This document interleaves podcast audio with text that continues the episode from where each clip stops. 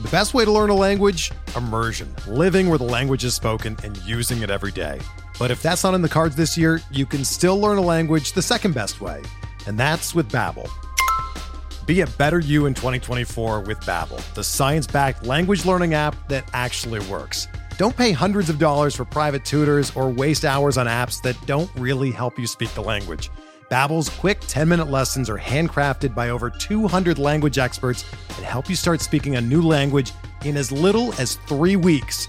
Babbel's designed by real people for real conversations, and their tips and tools are approachable, accessible, rooted in real-life situations and delivered with conversation-based teaching so you're ready to practice what you've learned in the real world. Here's a special limited time deal for our listeners. Right now, get up to 60% off your Babbel subscription at babbel.com slash bluewire. That's 60% off at babbel.com slash bluewire, spelled B-A-B-B-E-L dot com slash bluewire. Rules and restrictions apply.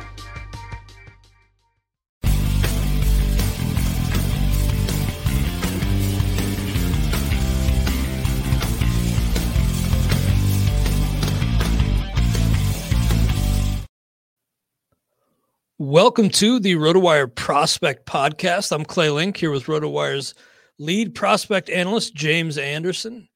James, good to be back with you this week. We are brought to you by WynnBET, by the way. Want to sometimes been forgetting to throw that out there, James. So always got to thank WynnBET. Uh, what's new with you, man? Uh, nothing really. Uh, just been doing some slow drafts and writing outlooks and writing articles and doing podcasts, normal stuff. Nice. Well, good to talk with you. I um, wanted to take an opportunity to publicly thank you for that pro wrestling tee uh, you got me recently. I don't have it for those watching us on the live stream or on YouTube. Don't have it on. I'll have to wear it for a future uh, one of those one of these episodes. But great tee with full of legends. It's wild time in the pro wrestling world, by the way. One of the uh, legends on that tee, James, rumor has it maybe returning for a match after 19 years. How about that? Stone Cold Steve Austin. That'd be something else. You're hitting tiers, prospect hitting tiers 2.0, going to be the topic of conversation today. It's an update to your article, which first went to the site in November of last year. And you mentioned those draft and holds and those drafts you're doing. You were kind enough to include your player shares. I think that's great to know because when it boils down to it, people want to know: Are you drafting this guy? Yeah, um, you know, I, it's not something that I would, uh, you know, tweet out or anything like that. But for people who subscribe or people who listen to the podcast, I definitely don't mind sharing those. Uh, you know, I wouldn't wouldn't want to share my full player shares, but uh, if we're just talking about prospects, I mean, these guys are, you know, I've I've done a lot of my draft and holds already, so most of these guys are just for draft and holds, and uh, the guys that I like who are, you know, targets in in regular leagues are, are pretty late round uh, targets at that. Yeah, I hear that. It's uh really good stuff. Rotowire.com slash try, by the way, to get 10 days on us. Free trial, no credit card required. Then after the 10 days, you can decide if you want to continue on with us or not. But I think after you check out James's prospect work, uh, you'll want to stick around. Again, prospect hitting prospect tiers 2.0, the main topic of conversation. But before we get into that, you uh you tweeted about a pitching prospect, James the other day, and it seemed like it caught some people's attention. People, you're a needle mover. Uh, you move markets, and I actually put Mitch White in my queue, and then bam, he went in the draft I'm doing. So uh, you put the word out on Mitch White. Well, yeah, I mean he's actually he lost his prospect eligibility, so oh, uh, okay. I I'm I kind of wanted to mention him just because, uh, you know, I, I know he is prospect eligible in a lot of dynasty leagues and he's out there in a lot of dynasty leagues for people who still have first year player drafts uh, obviously in, in really deep leagues uh, really competitive leagues he might he might not be out there but Uh, I scooped him up in a in a 20 team league uh, in in the second round of my first year player draft a week ago. So I know he's I know he's out there, and uh, he's not on my top 400 because he he's no longer prospect eligible technically uh, the way that I uh, count prospect status uh, due to active days on the active roster because he was working as a reliever for uh, a good chunk of last year. But um, yeah, I mean, I just I, I got to give a, a, shout out to uh, Chris from Baseball Pods. Um, he actually traded for Mitch White in uh, the Devils Rejects Dynasty League that I'm in with Eno, and Eno, uh, I think, was like, "Why is someone traded for Mitch White?" And he looked up uh, Mitch White's um, stuff, grades, and command grades, and um, was like, "Wow, this is pretty interesting." And so I started digging in on it because Mitch White had been kind of uh, out of sight, out of mind for me, uh, especially this offseason, since I didn't have to worry about ranking him as a prospect anymore. And he'd kind of fizzled out before the pandemic, uh, had struggled in the upper levels. And then obviously we, we didn't see him much in 2020. And uh, he only made a handful of starts in the majors last year. But after kind of looking at his pitches and watching some video, I came away pretty impressed. And uh, obviously that's a that's a good organization uh, to come up in if you're a pitcher. I think that they have a number of pitchers who will be competing for the you know fourth, fifth spot, spots in that rotation. Uh, so he, he's not a lock to break camp in that rotation, but I, like I don't think there should be a 300 pick gap between Tony Gonsolin and Mitch White, and you know I think that there's a chance Mitch White could just out earn Tony Gonsolin this year. So um, just to you know it's it's rare that there's actually someone that you like that much who's going as late as he was going. Um, but i yeah just i think that that's one that people should uh, take it take a second look at. Well, i think you officially closed the window on him going that late. Um, but you know i respect that. You you are very open with who you like who you don't. You uh, don't hold anything back for our subscribers and our listeners I took JD Davis in the 29th round of this 15 team draft and hold I'm doing. Mitch White went two picks later, and I was like, ah, I wish I had Mitch White. Um, so yeah, it sounds like he's uh, catching some steam there. That's a great sleeper because I just, you know, I hadn't really thought about Mitch White, hadn't paid him much mind. But James, when I get into these uh, hitting prospects, prospect tiers 2.0, Bobby Witt we know you've been priced out. Um, 0 for 5 for you in your drafts. The price is just so sky high. And uh, you look at Jorge Polanco, Dansby Swanson, you think the, the choice is pretty clear there. So, uh, not really much to, to say about Witt at this point, I imagine.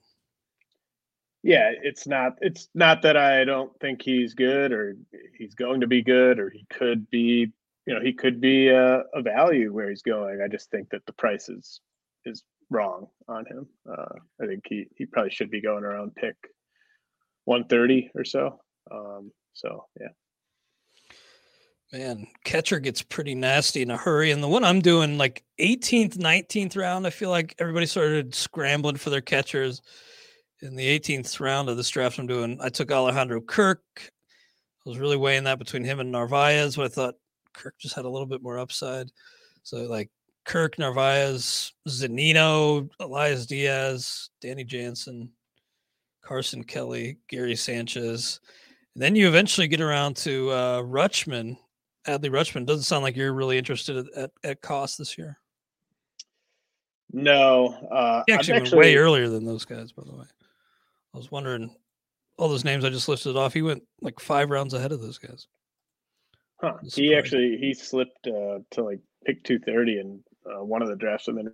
Hmm. Um, I I've actually fallen in love with the the early catcher uh, strategy yeah. in my draft and hold. So I uh, the lowest the lowest catcher I've ended up with in any of my last three drafts is uh, Dalton Varsho, and so like he's my second catcher. So yeah, I mean I'm not I'm not taking Adley at all. I mean I, I do like some guy like I, I like Keibert Ruiz. I like Omar Narvaez, who you mentioned. If I if I wait on catcher, but uh, you know Rutschman, it's just it's a it it introduces sort of an element of you know uncertainty that I just I don't really want to introduce there. Um, again, kind of like with Bobby Witt, like he he certainly could be worth this cost, and I've I've said uh, on other podcasts this offseason, like it you know the appeal with Rutschman. It, it is it's it could be pretty great because I think he could play first base when he's not catching, or he could DH when he's not catching, and he could be one of those rare catchers who actually plays every day. Uh, so I mean, there's definitely paths for him to be uh, quite a bargain where he's going. It's just there's paths for it to be just a bad pick too, and there's still really quality uh, veteran established players at other positions that go in that range so it's just not really how i want to want to build at that position yeah, I guess Will Smith of the Dodgers came up and raked right away, but it's just so hard to count on a young catcher coming up and being a big plus with the bat right away. It just just a lot of pressure to you know handle your duties behind the plate.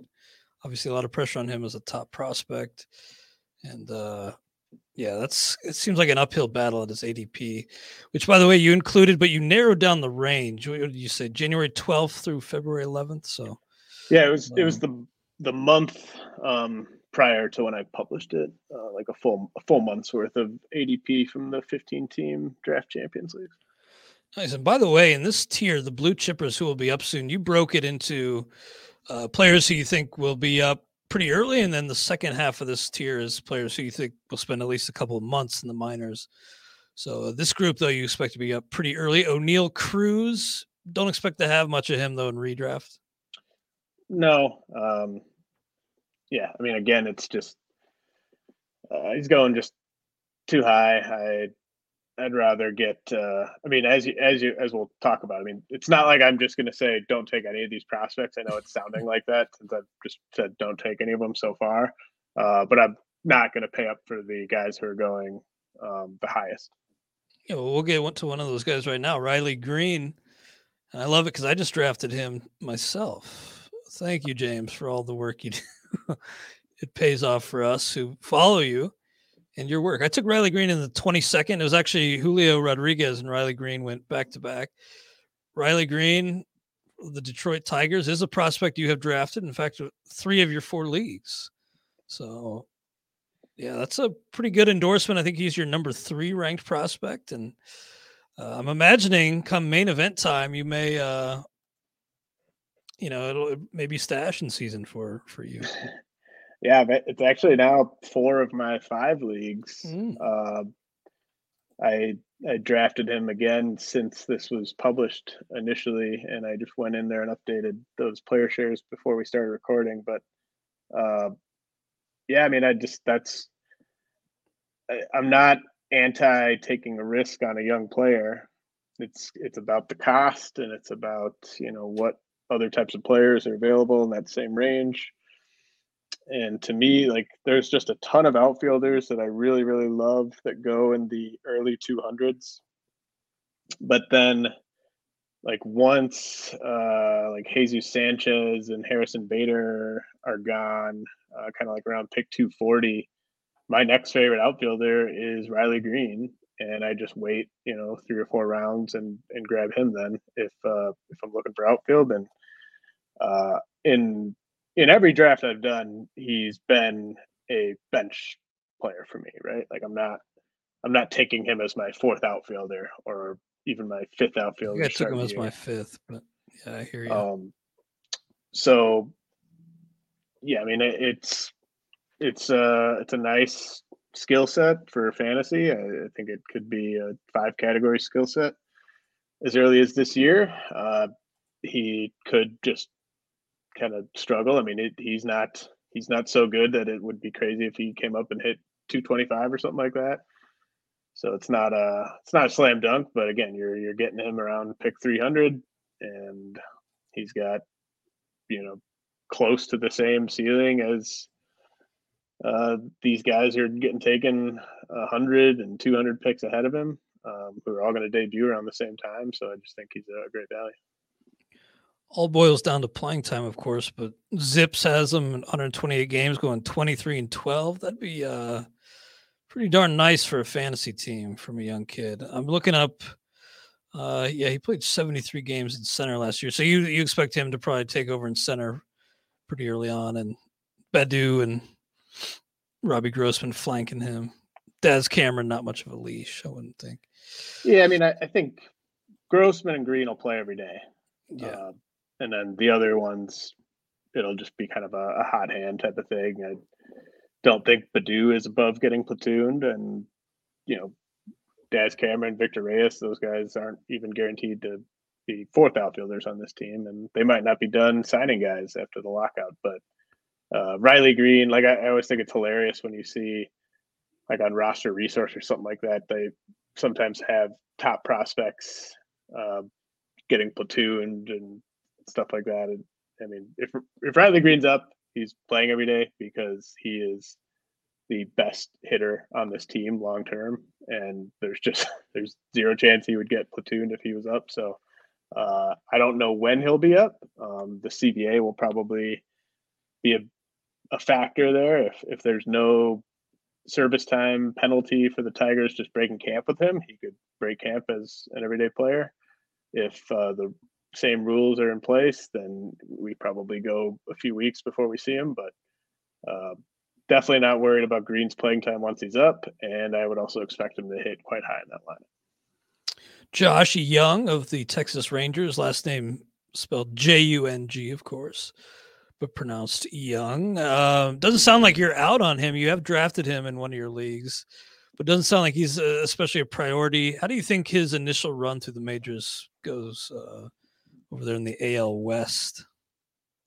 I mean, I think he's got a he's got a shot to be really good right away. Uh, he's it's a it's a four category profile. Um, you know, like you're you're hope long term. I'm hoping that he's a guy who hits like 290 with 25 plus homers. Uh, so really kind of a, a, classic third base four category profile. But uh, you know, we'll we'll see. Uh, he he could come up and go through some growing pains as well. Um, it's really whether I grab him certainly depends on how I've done in terms of filling out third base to that point in the draft.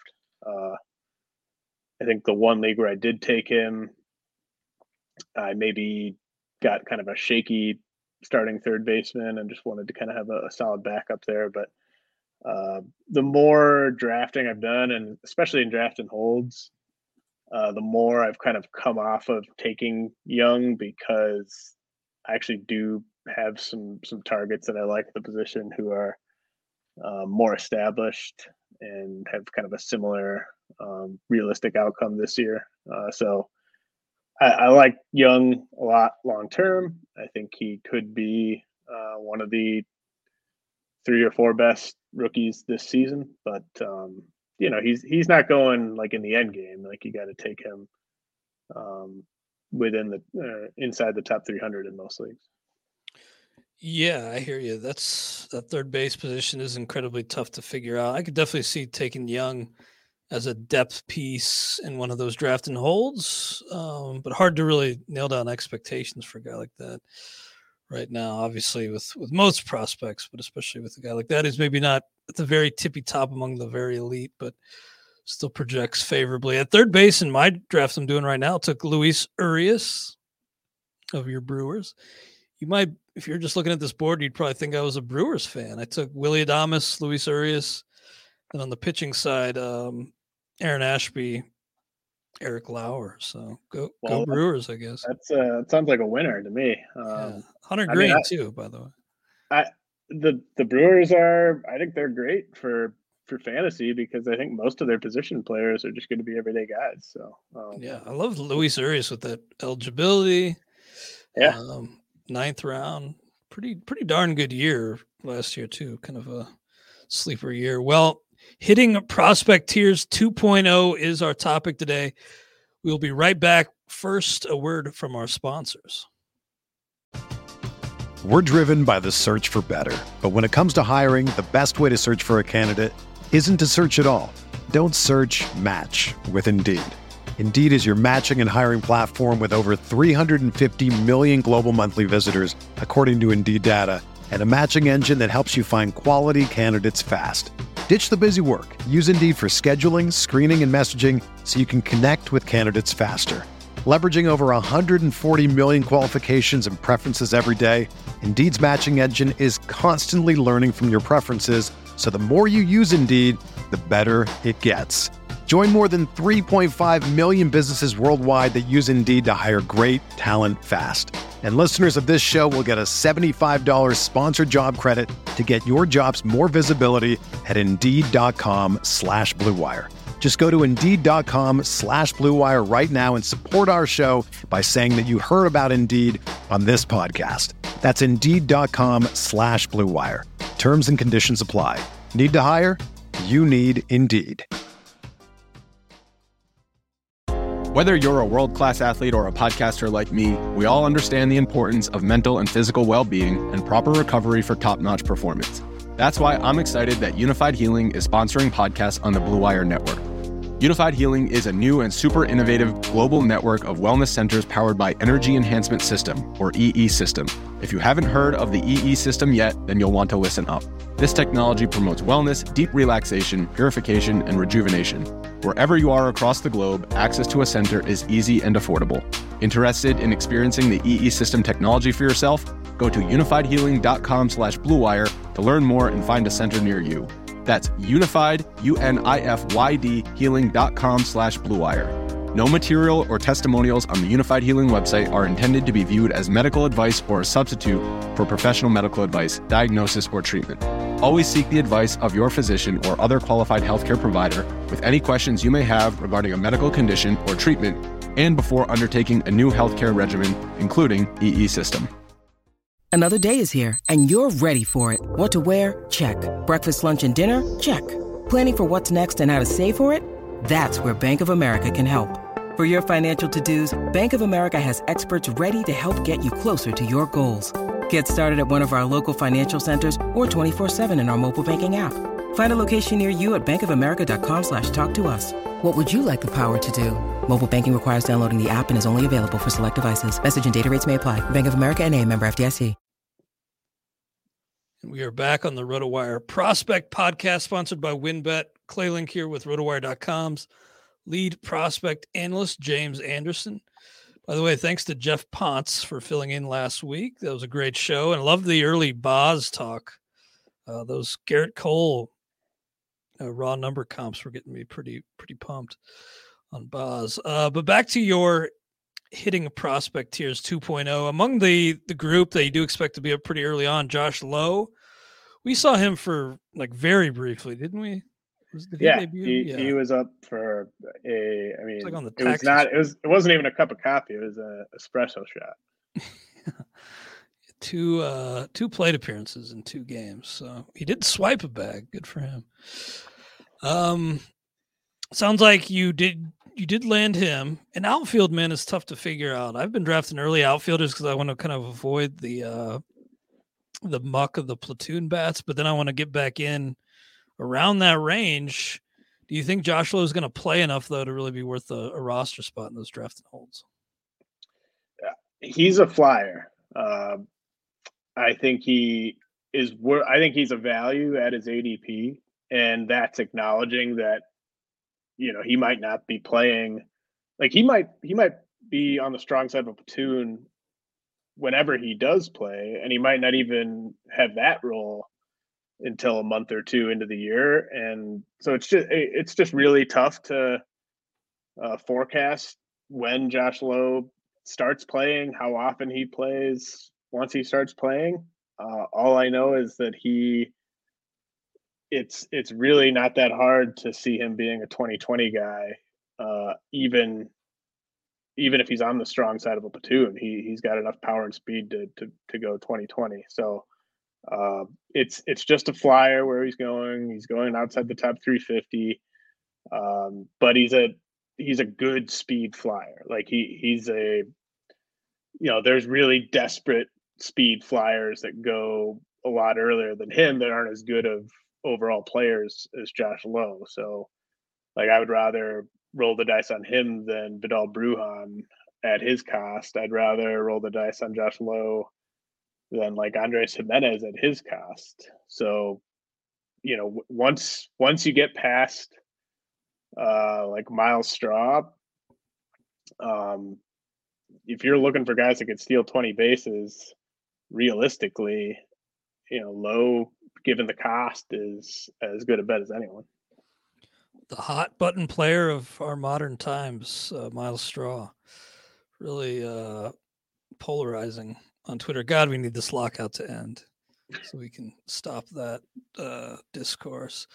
Now, while you're on Riley Greene, you're not on the other big Tigers prospect, Spencer Torkelson, not for redraft.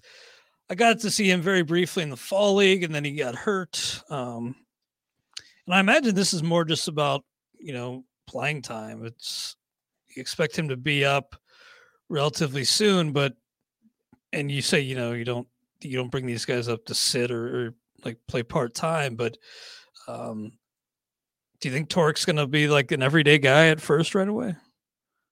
Yeah, it's it, I'm not worried about the playing time. I just compare him to the other options at first base that go within, you know, like so his ADP is like 260. Uh there's just still a so lot of many good fir- players on the board. Yeah, yeah. I mean, that's not far after Brandon Belt goes. That's right around where Luke Voit goes. Uh, that's ahead of where Jesus Aguilar and Rowdy Tellez go. Uh, I like all those guys more than Torkelson this year. So, um, you know, unlike Josh Lowe and unlike Riley Greene, Torkelson is at best going to help you in average homers, runs, and RBI.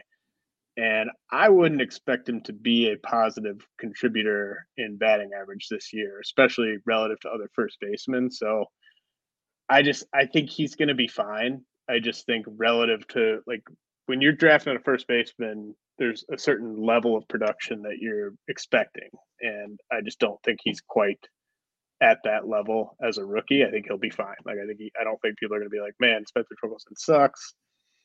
I just you know if he hits 255 with 23 homers, like are is that a guy that you want to be starting at first base or even in your corner infield spot? Like I, I don't think so. Well, this is where we get the tier break among these blue chippers who will be up pretty soon. In the back half of this tier, you don't expect these guys to be up within the first couple months, but maybe that creates a little bit of a buying opportunity for Brennen Davis, who's, I mean, he's a top 10 guy, right?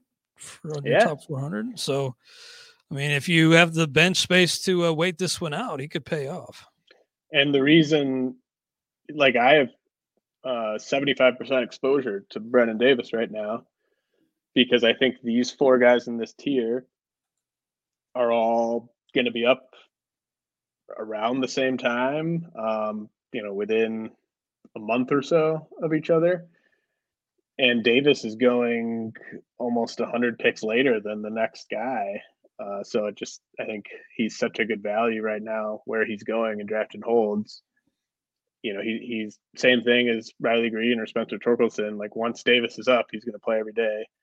Uh, he is essentially sort of the face of the next great Cubs team, uh, barring some big free agent signings. Like he's their best hitter in the upper levels by a lot. And the speed, he's kind of like Jo Adell, where the, the the raw speed hasn't been put to work quite as much in games as we we might like. So, um, you know, I, I'm I'm thinking he's maybe more of like a 30 homer, 15 steal guy um, in his in like his first big season. Uh, I think eventually he could be a 40 homer guy with 15 steals uh, as kind of a, a ceiling projection. But um, yeah, I just I love the cost and I love the fact that he's like a lot would have to go wrong for Brennen Davis to not debut and play regularly sometime this summer.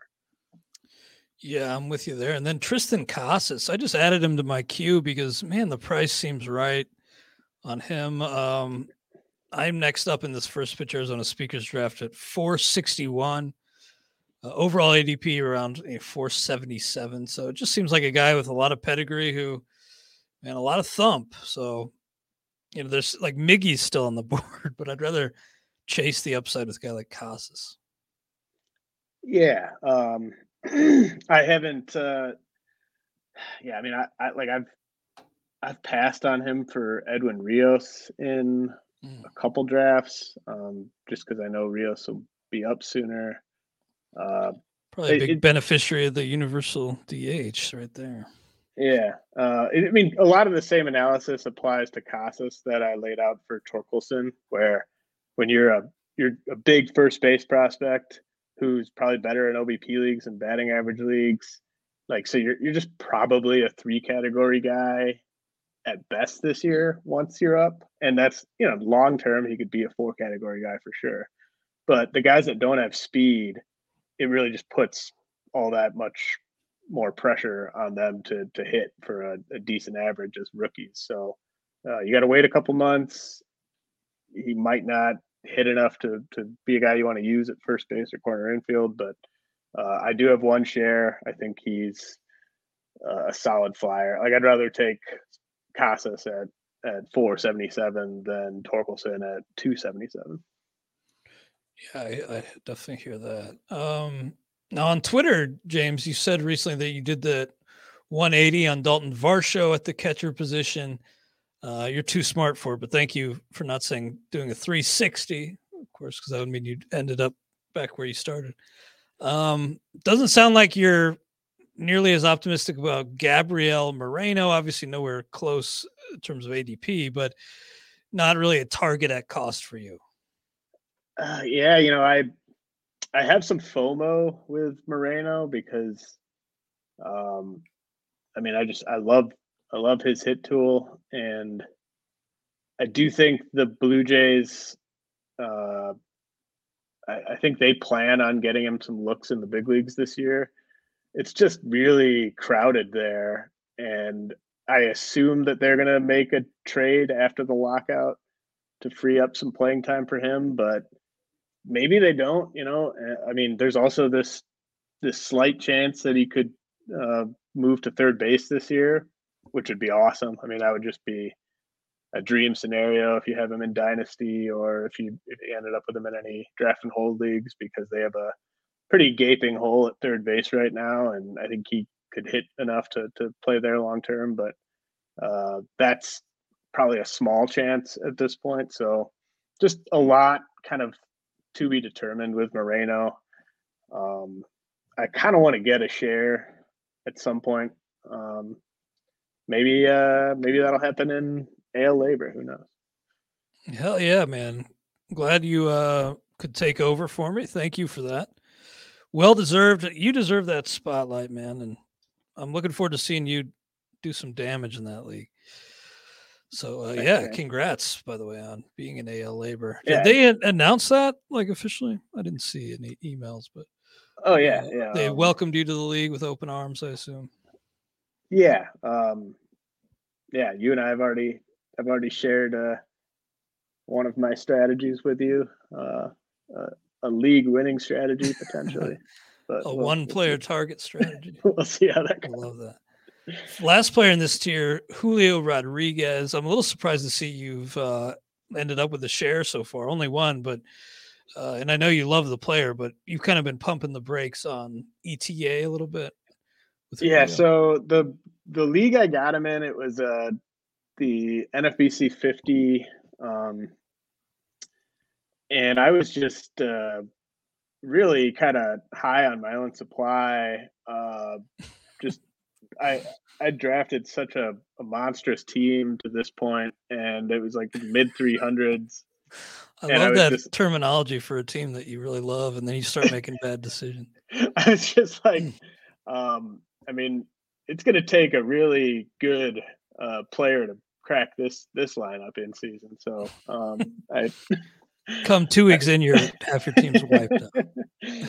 yeah, um, so yeah, I, I grabbed him in one league. I mean, he's he's the best prospect in the game. Uh, certainly talented enough to be quite valuable whenever he's up. I just have no idea when he's going to be up. Now, the next grouping proximity plus opportunity. All these guys, at least on your board for draft and holds. And we'll go go through here. Kyle Isbel, you know, I just grabbed an outfielder. I grabbed two outfielders, Frazier, Clint Frazier, and Randall Grichuk, but Isbel was still there. So I said, hell, I'm going to need plenty of outfielders. And uh, I'm with you on Isbel playing a fair amount. That first stint was, uh, you know, struggle, fell on his face a bit, but as we see time and again, you know, these guys can bounce back and you don't, you don't draw too many conclusions from that first sample. Yeah, he he was great when he came back up in September.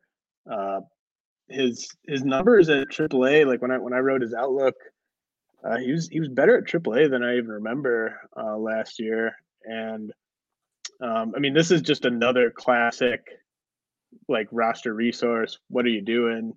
Like he's not going to be platooned. Um, he's he's a he's a really good defensive outfielder, both in center field and in right field. Uh, I could actually see him uh, maybe being on the strong side of a platoon and center and then move into right against lefties or something like that. I mean, he, he could move between those two spots. Uh, should be a, a positive contributor on that side of the ball. And um, the the main the, the two main selling points with him are just playing time. It's it's not a lot to be there. I think it probably will be there for, for most of the year. And then speed. Like he he could get you 15 steals this year. Now, Bryson Stott is a uh, top 70 overall prospect for you. You have him 64 right now. And we talk a lot about how shortstop's pretty deep, and it is. But then you get to a certain point in these deep drafts where it's like, and who am I going to get as a reserve at short? And, uh, you know, Bry- Bryson Stott in that mix. But uh, do you see yourself, you know, targeting him, or is he more guy you just think, you know, maybe I'll pick him up in season? Um, yeah, I just I haven't really. I mean, I as you can see, I I don't have him yet. Um, it's uh shortstop is tough. Like if once you get after once you get outside the top, uh, you know, three fifty, uh, even outside the top three hundred or so, it gets kind of uh, ugly. There just aren't many guys you want to end up with. Uh, I've I've kind of been uh, gravitating towards Taylor Walls, like around pick 600. Uh, as kind of a, a backup option there. But um, Stott Stott's a good prospect. He's just he's not he's not uh, a super impactful guy. At least I, I, wouldn't expect him to be as a rookie. I think he's he's going to be best as a everyday player who compiles stats, you know, a little bit in, in all five categories over a full season. Uh, but he's he's not so good that him struggling in year one would be a surprise at all. So um, mm-hmm. He, you know, he's going inside the top 430. Uh, that's a that's a prime spot to to grab Mitch White.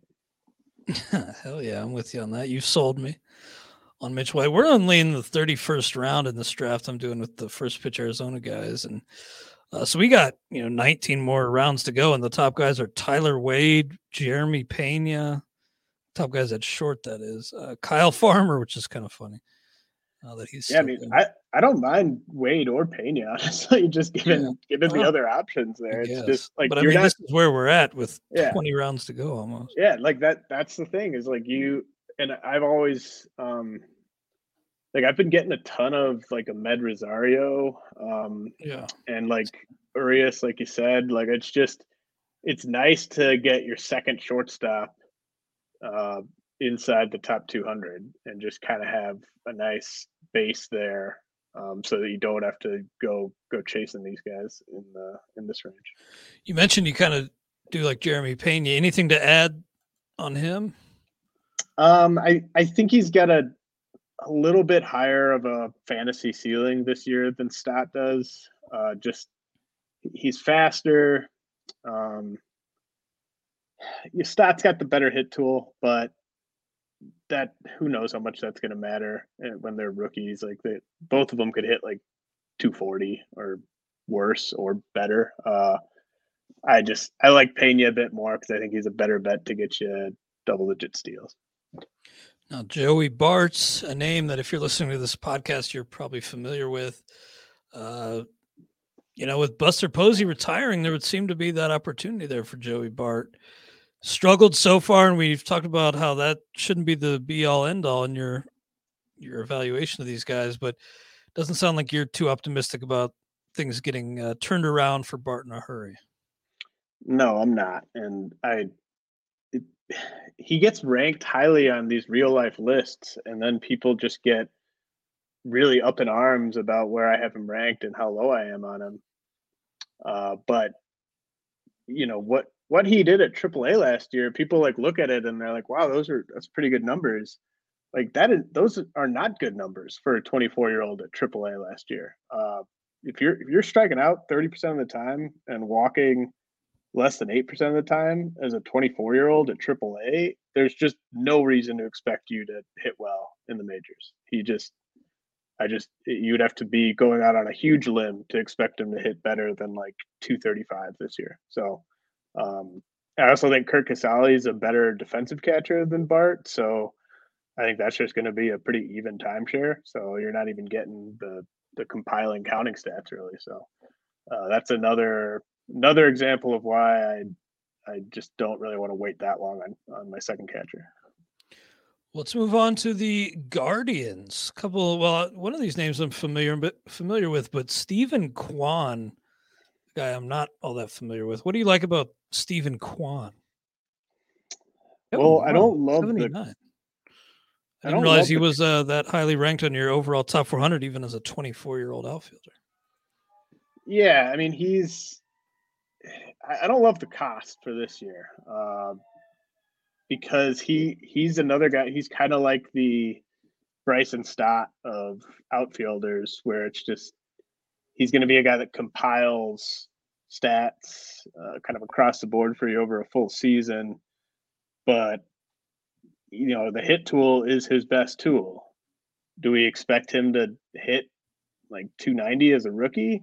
Um, I mean, I don't think we should really expect any rookie to hit for a crazy high batting average. So I don't think you should uh, expect anyone to hit 290. Yeah, yeah. I mean, project that, that, for any player. Yeah, so it's just he's probably just not going to be a guy you really want to start this year. Uh, I think long term, I think he could be a guy who does hit around 290 um, and does hit really high in a lineup and scores a ton of runs and you know maybe hits 15 homers 20 homers something like that um, but you really got to like he's he's going inside the top 500. I just think it's it's too rich uh, for a guy that probably doesn't have impact potential this year, even though he does have a very clear path to everyday at Yeah, a lot of these guys we've talked about in the 400s range for ADP. Bart in, inside the top 400. Um, and then Richie Palacios, the name I was more familiar with on this team, he's pretty much a freebie, like 738 sounds like you kind of like throwing one of those last picks at, at him. Yeah, I've got 50% exposure to Palacios. And uh, nice thing about him is he enters the year uh, with second base eligibility in NFBC leagues, but he will almost surely be playing some outfield, if not primarily outfield, once he's up. So in season, he probably adds outfield eligibility as well. And um, he is gonna he's gonna run like that's the edge that he has over a guy like Kwan, and even some of these guys going like 200 picks ahead of him. Uh, he's got plus speed. He was 20 for 23 on the bases last year at Double A and Triple A. Uh, you know, the Cle- Cleveland lets their guys run. Um, I just I think that there's a chance he's playing every day, moving around between second base and left field uh, by June or July. And with that eligibility, with the speed, I, I just think there's there's a chance that he just kind of comes out of nowhere and is someone that is being started in most 15 team leagues by the end of the year. Now, with the MLB owners and players agreeing on the universal DH and Manfred officially announcing that, Seth Beer of the Arizona Diamondbacks suddenly kind of becoming a trendy name on Twitter. Um, so I expect the the price to rise from around you know 560 to 570 where it's at now. And you weren't in at the prior cost. I, I think it's safe to assume you're not going to be um, drafting beer at uh, increased cost if it is indeed rising from here? Yeah, I mean, I've I've been drafting all off season as if there was going to be a universal DH, so I um, just haven't really considered a scenario where um, be or wouldn't be uh, prominently involved early in the season. It's just it's such boring production for a UT only guy. Like, you know, I, I don't know, he could hit like 265 with 18 homers or something like that. Uh, I, I actually think he's going to be in a strict platoon.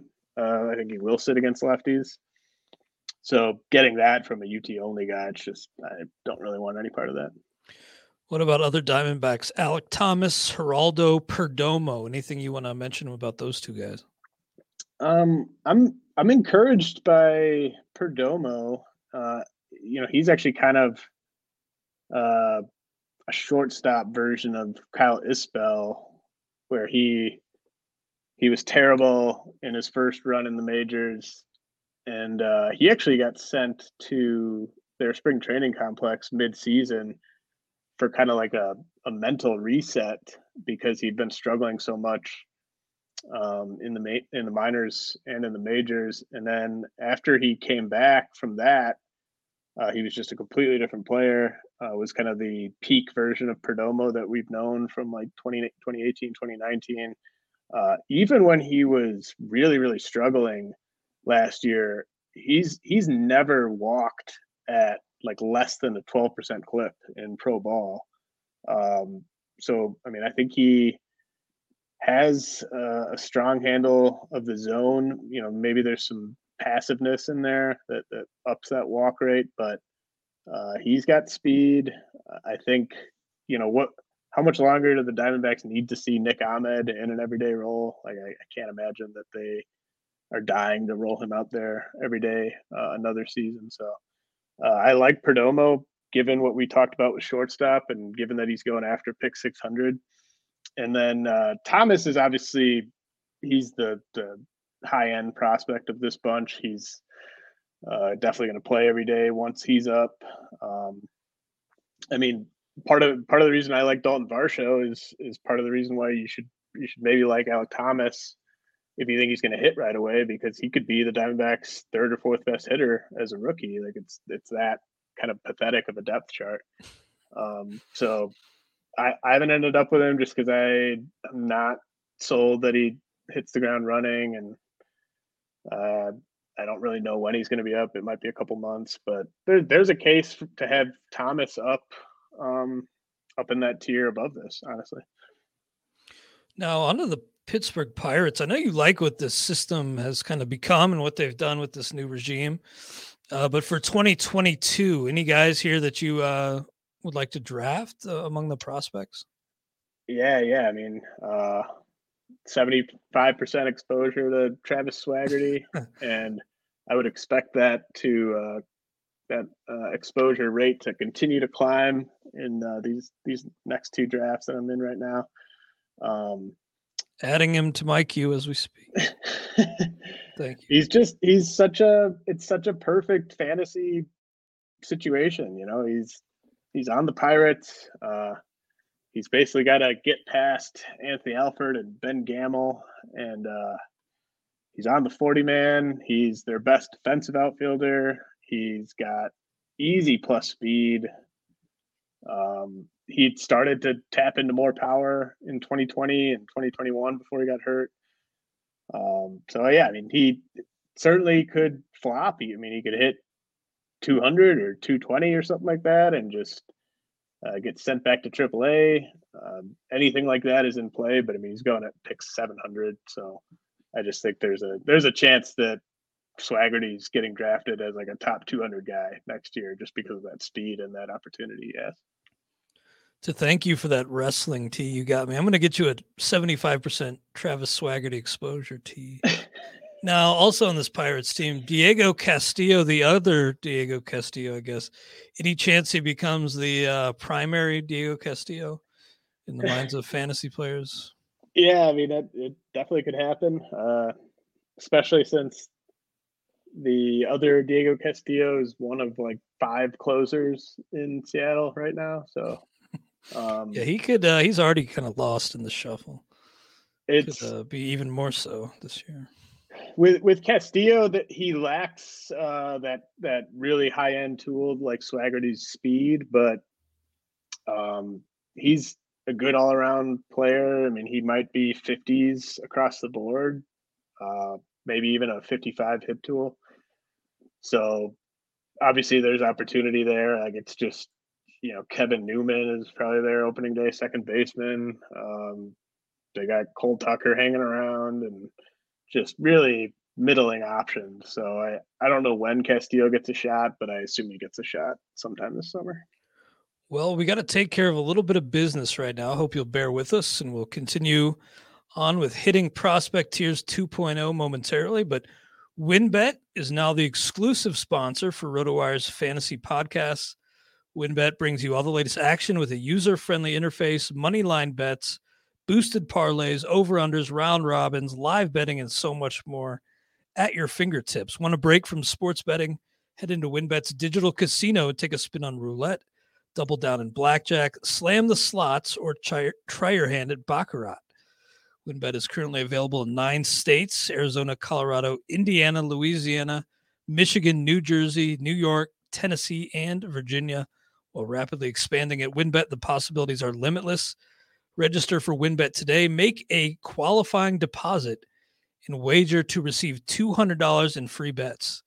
Promotion may vary by state. Download WynnBET now. That's W Y N N B E T.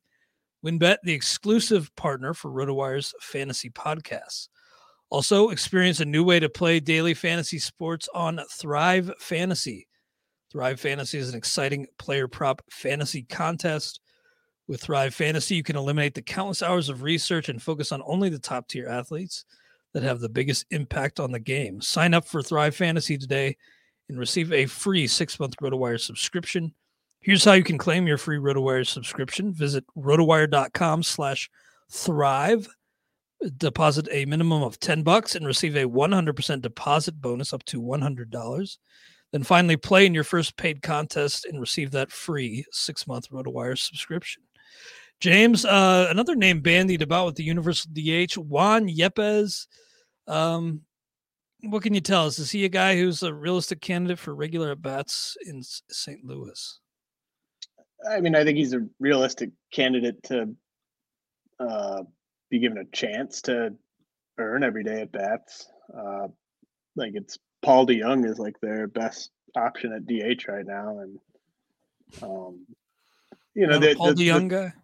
Well, the thing about Yepez is I'm not sure Yepez is going to be better than Paul DeJong. So, hmm. um, Paul DeJong's I mean, not that bad. No, he, oh. I mean, he's yeah, he, he, is what he is. I mean, he's, he's not great. like like Juan Yepez is probably never going to have as good of a year in the majors as Paul DeJong's best year. So yeah, he had some good years. Um, like I think he could get a look. Like he's he's a guy to keep an eye on in spring training because he's um, he's on the 40 man. Uh, there's obviously kind of a pathway there. Uh, you know, Paul DeJong might even like it's not like Edmundo Sosa is an immovable object at shortstop. So um, the irresistible force meets the immovable object. I think like Yepez Yepez could have could could earn a uh, earn some playing time with like a big spring. I think, um, but uh, he's kind of you know I like him more than Seth Beer, but again, it's you know for a guy who is going to be playing at either first base, corner, or util for you, there's a certain level of production that I would like to get there, and I'm not sure that you're going to get that from Yepez in year one. Now, before we get to the proximity without opportunity tier, the guys who are appear fa- fairly well blocked right now. The Rockies, Elehuris Montero, Ryan Vilade. Any reason to uh, consider those guys in the end game? Yeah, I mean, I, I took Vilade in one league with like my second to last pick. Um, it's you know he he's got a pretty good hit tool, especially by you know a lot of the recent Rockies prospects who've come up in uh, the last like three years or so. They've been guys with shaky hit tools where we're we're hoping that Coors can prop it up. Uh, but Vilade's best tool is his hit tool. Like he might he might have a plus hit tool. Um, so he could be a guy that helps a little bit with batting average. And if you get him super late in a DC, you could just if he if he is playing almost every day, you could just start him at home uh, when you're in a pinch. Obviously, wouldn't use any of these Rockies guys on the road in NFBC leagues, but um, yeah, I think I think Vilade's got a shot to be useful. Uh, Montero, he's he's more kind of the latter where he's a shaky hit tool guy where you're hoping Coors kind of props him up a little bit. Uh, but he also is third base eligible. So if you're just looking to grab a guy that might play a little bit uh, with third base eligibility uh, with one of your last picks, Montero's fine too. Yeah, those like obviously with the midweek lineup changes, being able to put a Rockies hitter at Coors in for like a three game weekend set is pretty nice, especially if you're you know desperate and just seeing home at Colorado's uh, a little reassuring, I guess. Um, yeah, I um, there. Well, I was looking at that Colorado outfield, man. I mean, what? pretty bad. Yeah. I, I mean, mean Tapia. I mean, I guess you still got Blackmon there, but I imagine he DHs quite a bit. Uh, people seem to be on Connor Joe for some reason. Uh, I guess he had a little bit of. I mean, run. like I, yeah, I mean Connor Joe. Five guy. It's, you know, he's not a, he's not great, but uh, he's probably there. I don't know, just doing the math. Like he's probably their fourth. He's he's their fourth or fifth best hitter, Connor Joe. So um, oh, man. Yeah, do do with that what you will. they are not tearing it down either. They they still fancy well, themselves look, uh, contenders. You don't you don't break apart a good thing. They're perennial contenders. You don't break apart a juggernaut like you, that. Now, I, lo- I, love how you're like. Well, I was looking at their outfield. Um, I mean, just look at any of any spot on their depth chart, and it's yeah, it's pretty, pretty freaking ugly. I mean, yeah, and Garrett Hampson too. I mean, he's he's basically a, a wash at this point. Not really having any real expectations for him myself.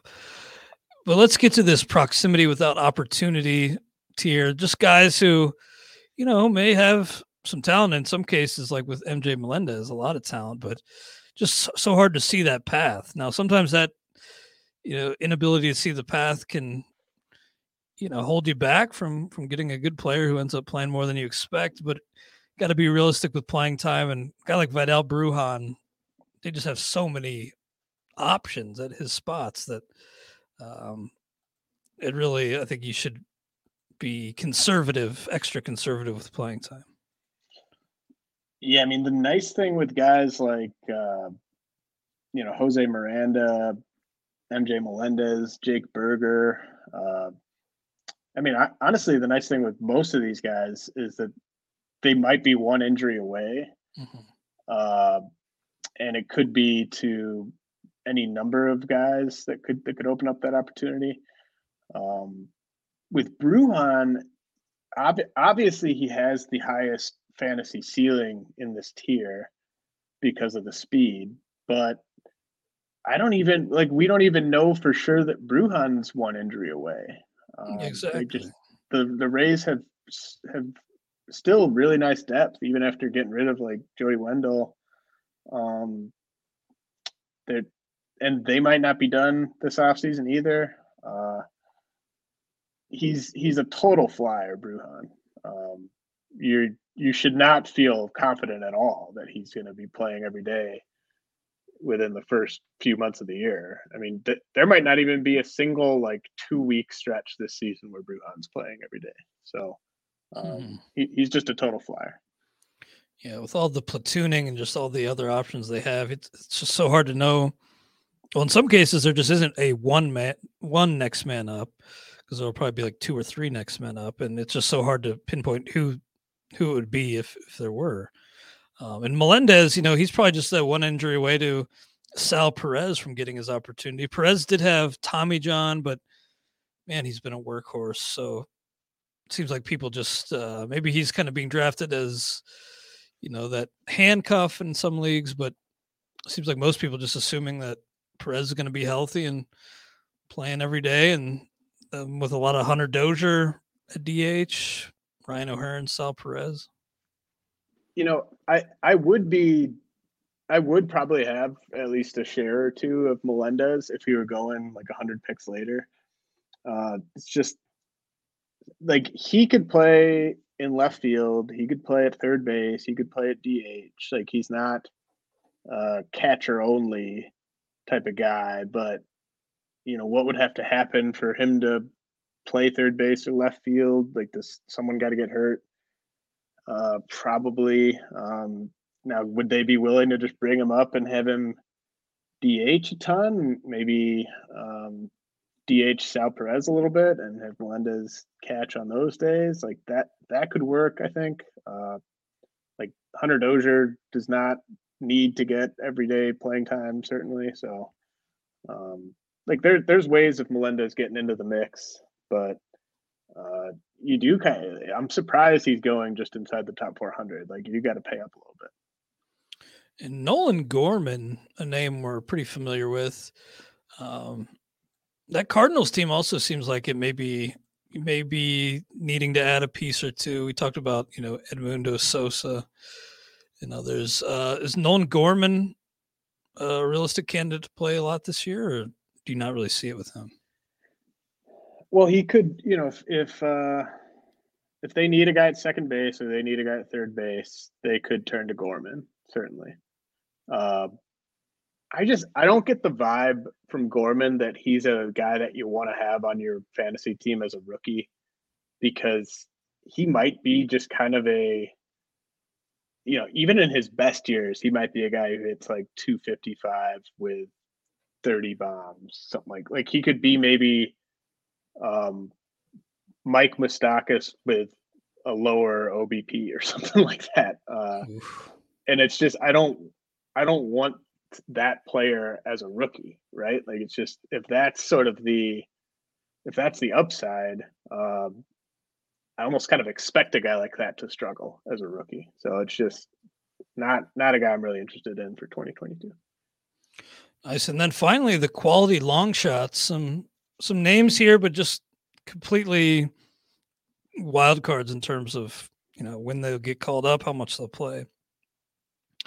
Pedro Leon, we talked about a little bit. Anything to uh, add? I think we talked about him on the first prospect show of the year, but no, um, nothing um, really to add I mean, there. Honestly, we we don't really have to spend much time, or we don't really have to spend. Uh, yeah, running any, out of time, time anyway. on these guys. Like it's just these are these are guys that could be fab fab options like in July. Uh, mm-hmm. They're not guys where I expect any of these guys up in the first couple of months. Uh, I listed CJ Abrams just because he's getting drafted like inside the top 650, but I don't think CJ Abrams is in the majors at all this year. Uh, you know, the then I mean, in that that next tier down, um, like I I do want to caution people. Like, I don't think people should be drafting uh, Jarren Duran or Nick Pratto where they're getting drafted right now. Uh, and does I, it seem like I, you're a Matt Vierling guy? No, I'm not. Um, I mean that one, I I don't understand how that. I, I think it's just their depth chart is so thin. Yeah. Well, do people seriously think the Phillies are just gonna the lockout's gonna end and the Phillies are like, okay, great. Well, we got we got Vierling, we got Moniak, um, we're all set. Um, like no, uh, the Phillies the Phillies will be quite active after the lockout. Uh, Vierling Vierling was terrible at AAA last year, and like, why why do people care more about what he did in the majors in a small sample than what he did at AAA in a large sample? I, don't understand that. Yeah, I was poking around just updating their like DH depth chart for Philly. It was just like, I don't have enough guys to fill these spots. No. So I added Moniak back into the mix. Yeah. And, yeah, and that's like that's part of the thing with um Duran too. Like people have to understand, like the these depth charts are not in concrete. Like it, there's far from it. I expect so Sox, much activity yeah. once things clear up. And it and it seems pretty clear to me that like the the big market teams basically sat it out before the lockout, and it was the teams like Texas who were just kind of willing to overpay on guys Yeah, and the to get them to sign. Right, like the Tigers, yeah, like it, those those big market teams mostly didn't do anything before the lockout, and they're they're going to be ready to spend money uh, afterwards. the big market teams were that were in a decent position. The Mets were just desperate, but yeah, I, I hear you. Um, by the way, Nick Lodolo, Reiver Sanmartin sitting there in this uh, draft. Maybe I'll have to pair them up with Hunter Greene. Well, we'll be we'll be talking about those guys next week because I'm I'm uh, almost done with the pitching tiers 2.0, and uh, those those three Reds pitchers are, are all in a nice little tier together. Yeah, man. I, I don't know which ones uh, to target, to be completely honest. Probably none of them. But Or all I, of, all of them. I do kind of like Hunter Greene at, at cost, but uh, he's not a freebie either. You gotta gotta spend a pretty valuable bench spot on him. Well, thanks so much, James. Your work for RotoWire is invaluable. Anything else today on your mind? By the way, Aaron Uh, Rodgers and Shailene Woodley, big news during the pod, have called off their engagement. Oh wow! How about that? James's reaction on the show. Uh, you get that little bit to to end the show. Um, anything else though? I cut you off. Oh uh, no, no. Uh, this was this was great. Uh, Yeah, like I said, chatting. next week we'll be doing the, the pitcher tiers. Awesome, man. Look forward to it. Hope you can join us either live or on your usual channels with the pod. Thank you. We'll be back next week on the RotoWire Prospect Podcast, sponsored by WynnBET. Everyone is talking about magnesium. It's all you hear about. But why? What do we know about magnesium? Well, magnesium is the number one mineral that 75% of Americans are deficient in. If you are a woman over 35, magnesium will help you rediscover balance, energy, and vitality. Magnesium supports more than 300 enzymatic reactions in your body, including those involved in hormonal balance. From functional medicine doctors to mental well being and female hormone experts, we all know that magnesium is the one mineral to improve all aspects of well being and health. But which one? Magnesium Breakthrough from Bioptimizers, the trusted choice recommended by leading experts with seven best absorbed forms of magnesium to ensure your body receives the support it needs for overall well being. Go to bioptimizers.com slash balance today and use code BALANCE10 for 10% off. Support your journey to wellness at B-I-O-P-T-I-M-I-Z-E-R-S dot com forward slash balance. Magnesium Breakthrough from Bioptimizers, your foundation to optimal health and vitality.